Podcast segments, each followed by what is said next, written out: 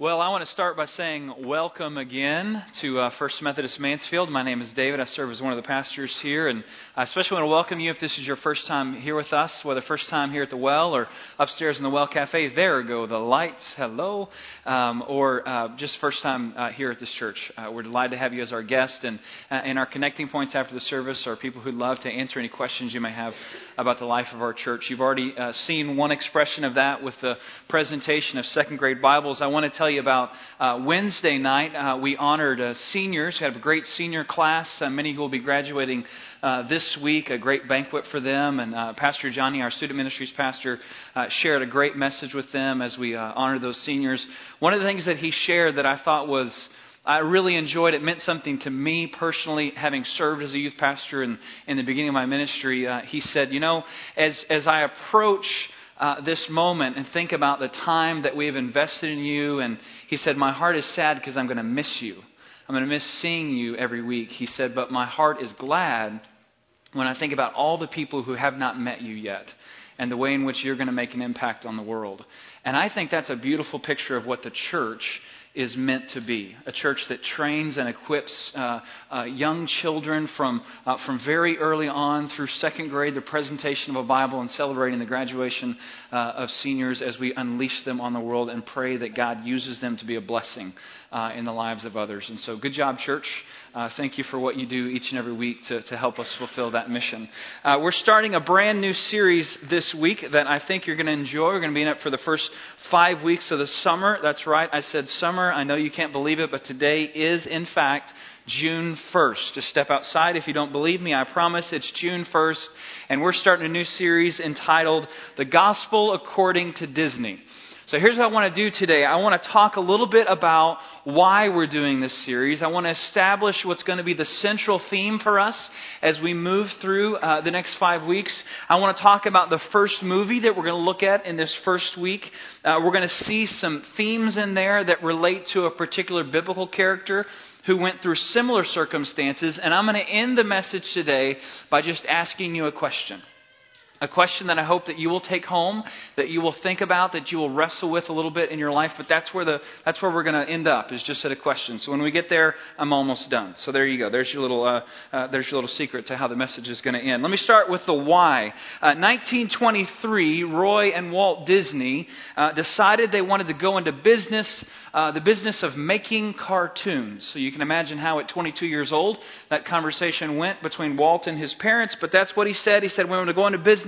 We're going to make cartoons, Mom and Dad." It wasn't until 1928 that they had their first breakout hit, which was Steamboat Willie, a cartoon in which a particular character was introduced to the world for the first time, a character by the name of Mickey Mouse, a character that was originally named Mortimer Mouse. That was Walt's original name, but his wife Lillian talked him out of Mortimer and talked him into the name Mickey. In 1927, a year before that, Walt had tried to sell Mickey Mouse or the concept to MGM, but he was told that no one was going to respond to this mouse character. In fact, they said, women are going to run out of the theater screaming if you put a mouse on the screen.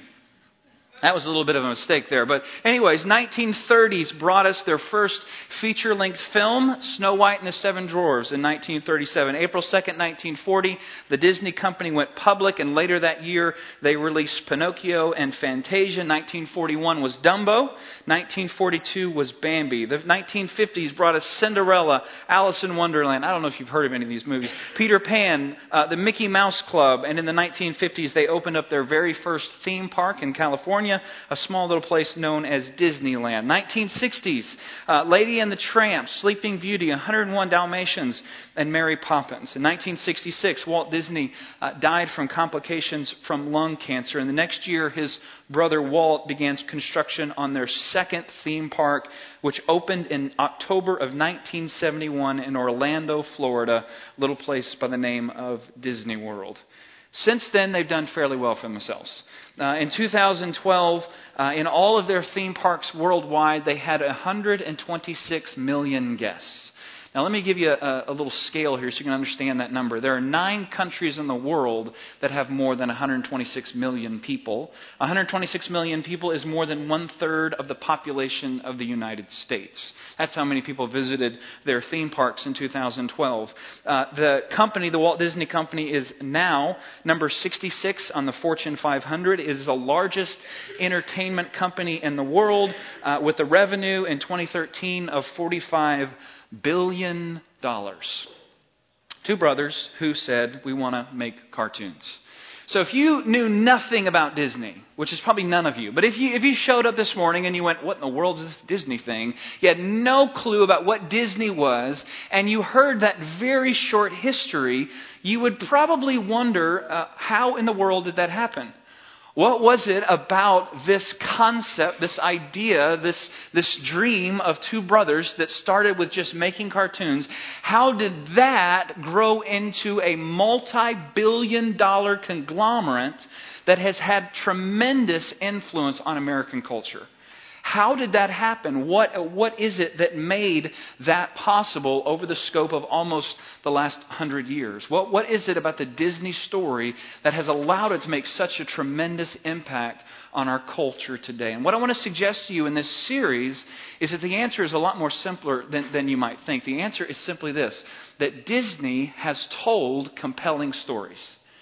Disney has told compelling stories over and over and over again, releasing movies, many of these that you have heard of and many more that have been released since, that each tell compelling stories. And what's perhaps even more amazing than that is that Disney has, in fact, I would argue, told the same compelling story over and over and over again. The only thing that changes are the characters, the world in which they live, the songs that go with them. But essentially, I think you could make the argument that they have told the same story over and over and over again. It's a story of a character overcoming insurmountable odds.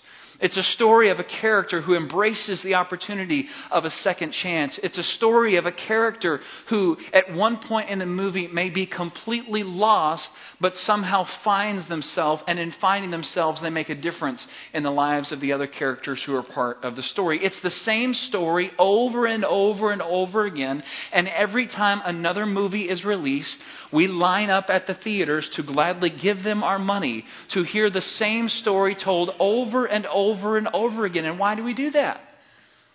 Because it's a story that we want to hear. It's a story that we need to hear.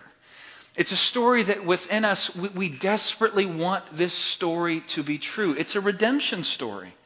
It's a story of the world being set right again, of a transformation happening in the life of a character and their life that may have been headed one way in a way that they didn't want to go is suddenly transformed and heads in a brand new way. It's a story that we love to hear because it's a story that we want to be true. We long to see realized in our own lives, and it's a familiar story to us. Because the story of Jesus that brings us to this place is a redemption story.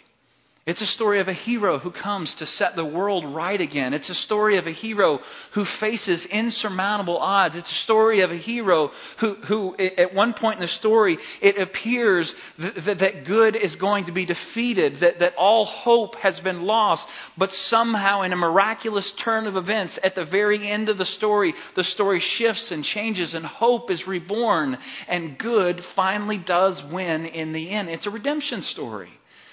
And so these stories that we see, they ring familiar to us because they connect to the story of our faith. But here's the central theme of this entire series. As we move through the next 5 weeks, here's the other level at which I think these stories should sound familiar to you. And that is this, that your life is meant to be a redemptive story. Your life is meant to be a redemptive story. If you're a follower of Jesus, if you've made that commitment, if this is the direction and the trajectory of your life, then your life is meant to be a redemptive story. And so what we're going to do over the course of the next 5 weeks is we're going to look at these 5 different expressions of this same story And in doing so, we're going to do that for the purpose of seeing how they speak to our own lives. Now, if this idea doesn't make sense to you, that your life is a redemptive story, I'm okay with that. That may be the first time you've ever heard that before. That may be the first time you've ever thought about that before. But over the course of the next 5 weeks, I hope that moving through this series will help you to see how your life might be a redemptive story. So we begin today with the 1994 film, The Lion King.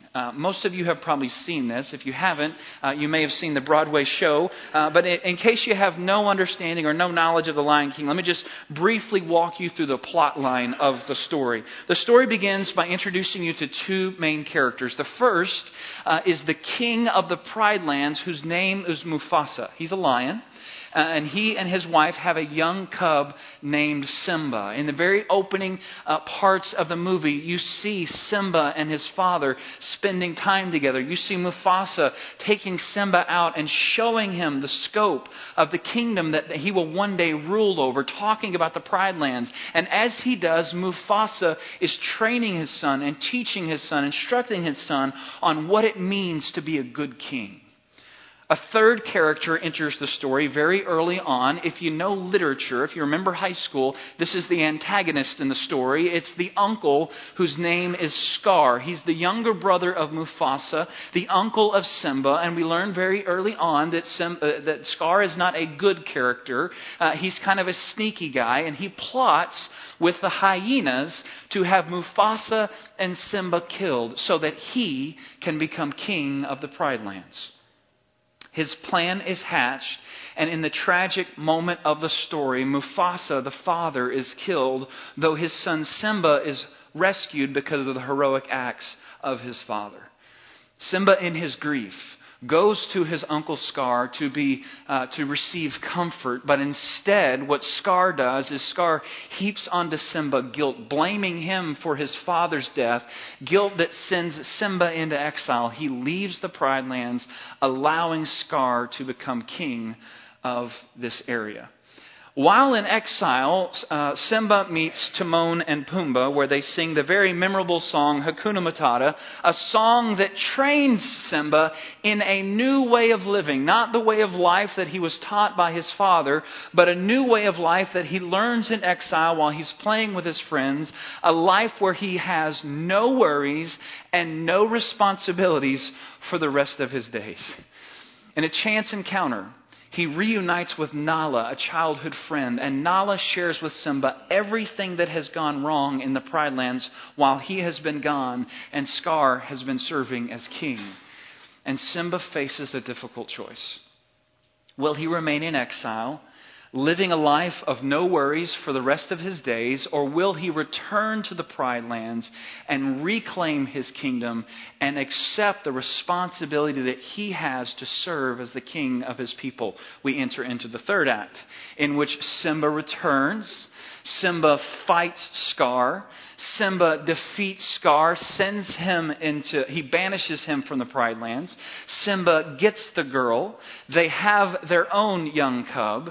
And the ending scene celebrates that Simba has returned to his proper place in the circle of life. Now, there is this recurring theme that we find in Disney films, and we find in many pieces that would be described as classic literature. And it is this, that something significant happens in the life of the central character, the main character in the story. Something so significant that it sends their life on a brand new path. And the recurring theme, what happens more often than not, is not a good thing. It's not a great thing. It's not that they win the lottery and they have all this money and they don't know what to do with it. What often happens to the main characters in these stories is that they experience a very negative thing in their life. A bad turn. Something bad happens to them. A tragic moment occurs, and they have to learn how to overcome this tragic moment where all hope seems to be lost. So this morning, somebody gave me this list, not knowing what my sermon was about. I had a few of these written down. These are the movies that Disney has produced. Just a quick list. There's probably more, in which the main character loses one of their parents. Cinderella, Snow White, Beauty and the Beast, Little Mermaid, Lion King, Frozen, Sleeping Beauty, Aladdin, Finding Nemo, Bambi, and Brave. All of those movies feature a main character who has to deal with the loss of their parents. In The Little Mermaid, Eric tells Ariel they can't see each other anymore. In Beauty and the Beast dies. And in my favorite Disney movie from my childhood, Copper tells Todd in The Fox and the Hound that they can't be friends anymore. There's this recurring theme over and over again throughout these stories in which the main character experiences a moment of tragedy and somehow has to overcome the circumstances that creates for them, the challenges that it creates for them in their life. Donald Miller calls these moments negative turns. His book, A Million Miles in 1,000 Years, would be a great summer read if you want to check that out. It's about screenwriting and storytelling and how that process can help us understand how to live a better story with our life. But he talks about these negative turns, these moments that happen in life that we never expected to have happen and how we deal with them. And the biblical character that he lifts up as the example of this is the character Joseph. And he actually has mapped out a timeline of Joseph's life I want to show to you now. Genesis 37 is where the story of Joseph begins. It begins with the young boy Joseph, who is one of the 12 sons of Jacob, having a dream. And in this dream, this young boy has this vision of all 11 brothers bowing down before him. Now, in his youthful arrogance and naivete, he decides it would be a good idea to tell his brothers about this dream that he has had. Hey guys, by the way, I just had this dream in which you all bow down to me. Doesn't that sound like a good dream? Well, they weren't too excited about that. And so what Joseph's brothers decide to do is to throw him in a well. After they throw him in a well, they kind of feel a little bit guilty about that. And so they go back and they pick him up. But then they realize, why throw our brother in the well when we could sell him into slavery? We could make some money off the deal, which is what they do. They sell Joseph, their younger brother, into slavery. And he becomes a slave in Egypt. So this great moment happens in Joseph's life. He has this vision that his brothers are going to bow down to him, but then life takes a negative turn. He actually ends up in slavery, which is not at all the fulfillment of the vision that he had. Joseph does well in slavery because of his wisdom, and so he grows in stature to the point where he becomes a leader in the house of Potiphar, who was a military commander. He learns how to run a bureaucracy while he's fulfilling this role. But while he's serving in this role, Potiphar's wife kind of gets a crush on him and chases after him and accuses him of having an inappropriate relationship with her when he chooses to not have an inappropriate relationship with her. And he loses the status that he had in the house of Potiphar. While in prison, back in prison, another negative turn, he meets the baker and the cupbearer from the house of Pharaoh, which is kind of a positive moment. He gets connected to people who might save him from this life that he's living in prison. But after the cupbearer gets out of prison, he forgets about Joseph.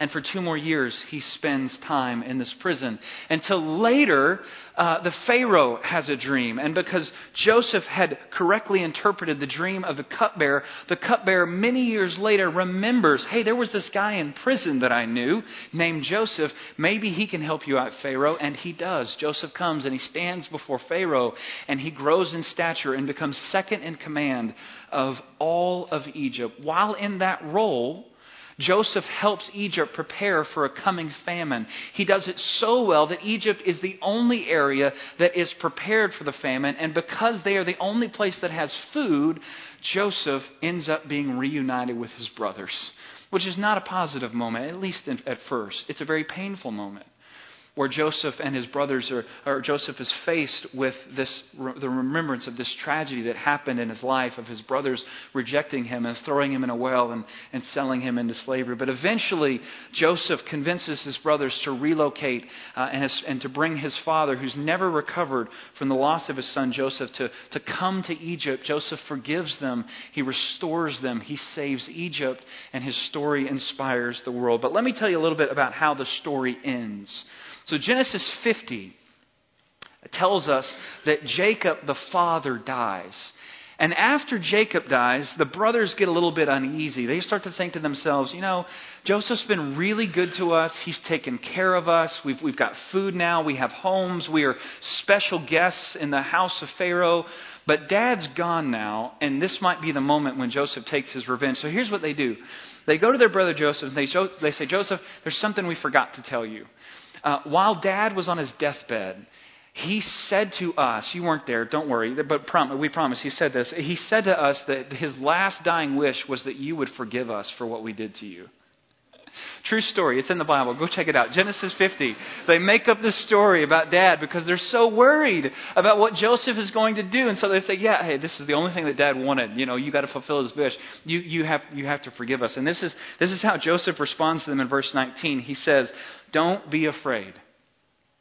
Don't be afraid.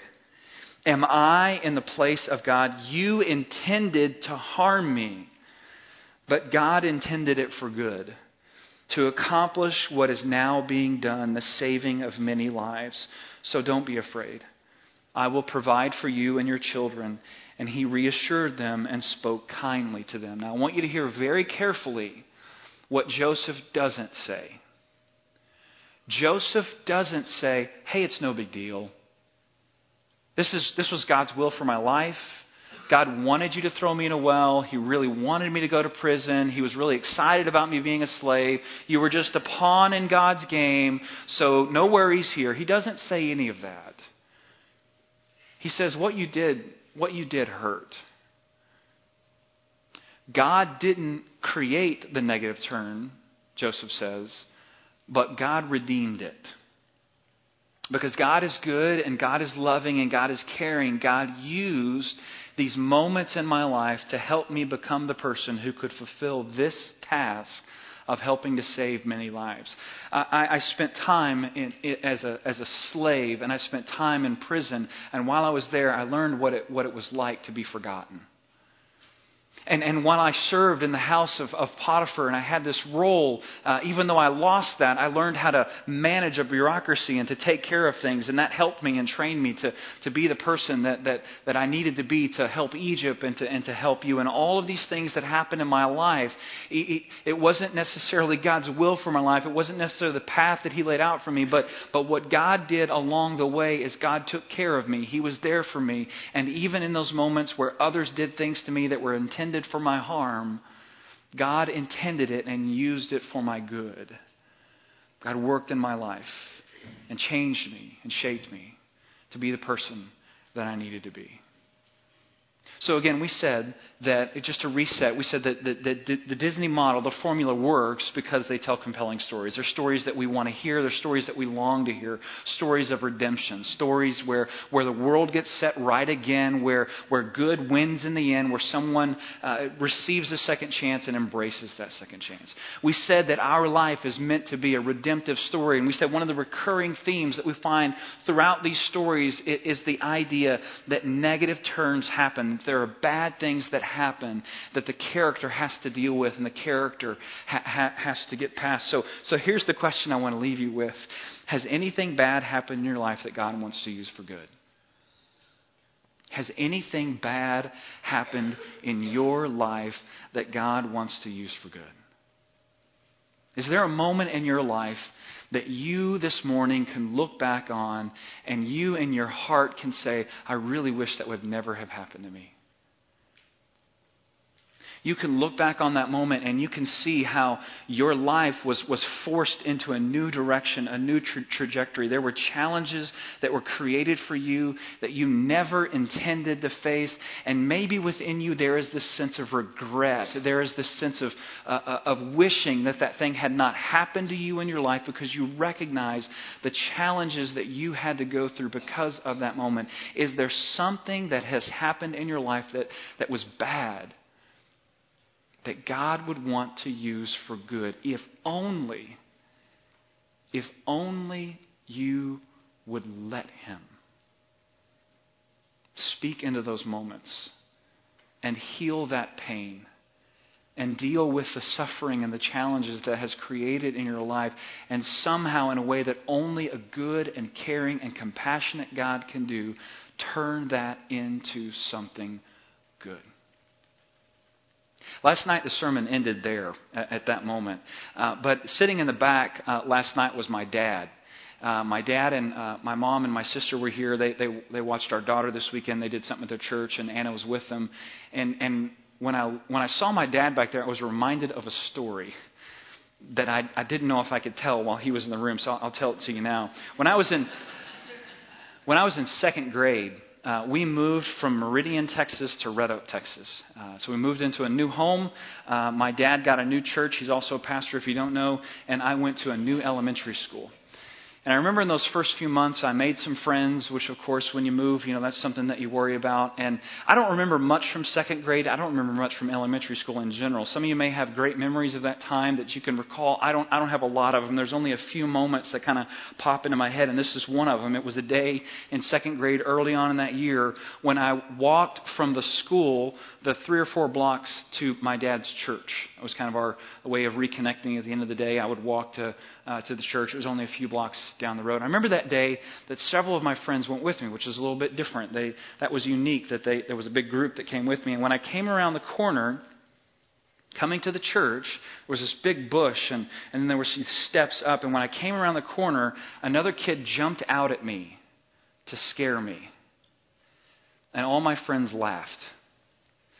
And that moment kind of devolved into second grade boys fighting, which isn't really a fight. It's more, you know, it's just second graders rolling around. But I remember my dad coming out and coming around the corner and kind of chasing all the other kids away.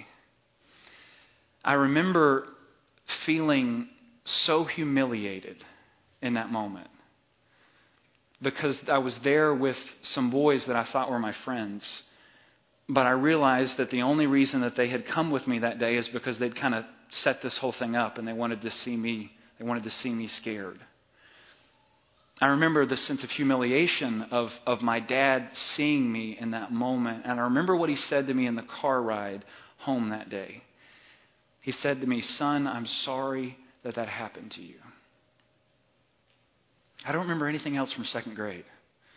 My apologies if you're a second grade teacher, but that's it. That's all I remember from second grade. I remember that moment of humiliation, and I'll tell you, that is the only time in my life that I have ever told that story. I just thought of it last night as he was here. Now, what that story has done for me is that in my life today, when I see someone who is afraid or someone who is scared, someone who is feeling shame or humiliation, I know what that feels like. I know what that moment is like. And so there is this empathy and compassion that wells up within me whenever I see someone else in a moment like that, because I've been there. I know that. And while what happened that day was a horrible thing that I wish had never happened to me, especially at that very young age, it's done something for me in my life. It's helped me understand what it's like to be in that place that many people find themselves where they are alone and scared, shameful, and humiliated. Because I've been there, I remember that moment. But the other thing that I remember, and the words that were probably the most meaningful for me that day, that may be the most meaningful for you today, were the words I heard from my dad when he said, "Son, I'm sorry that happened to you." This may be beyond your imagination, something that you cannot fathom yet. But is it possible that the words that God would most want you to hear about the bad thing that has happened to you in your life is, "Son or daughter, I'm sorry that happened to you. I'm sorry that you had to go through that. I'm sorry for the pain that caused you. I'm sorry for the suffering that you walked through. But I want to heal that. And I want to use it for good." Your life is meant to be a redemptive story, which doesn't mean that life is just going to be rosy and wonderful and great. That's not the journey of faith. The journey of faith is a God who walks with us through those seasons of celebration and those seasons of good sorrow, of great sorrow. A God who says, "I'm sorry those things happened to you, and I want to be with you and to heal you if only you will let me. So I want to invite you perhaps to see those negative turns in your life, those bad moments, in a brand new way today. And to invite God to speak into them and to heal you and to allow what someone may have intended for harm to, by the grace of God, be something that can be used for good. Let's pray.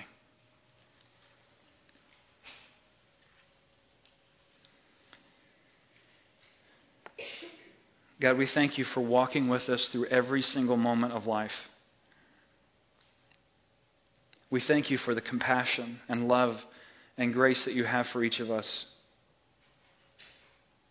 And we thank you, Lord, for the knowledge that when our hearts hurt, when we find ourselves in pain, when we find ourselves in those moments that we wish we could avoid, that you hurt with us and you grieve with us. And you, as a good and loving Father, long to heal us in those moments. So give us the courage, Lord, to open ourselves up to you today, to allow grace to enter into those dark places, and for the work of healing, maybe for the first time, Lord, to begin. We ask all these things in Jesus' name. Amen.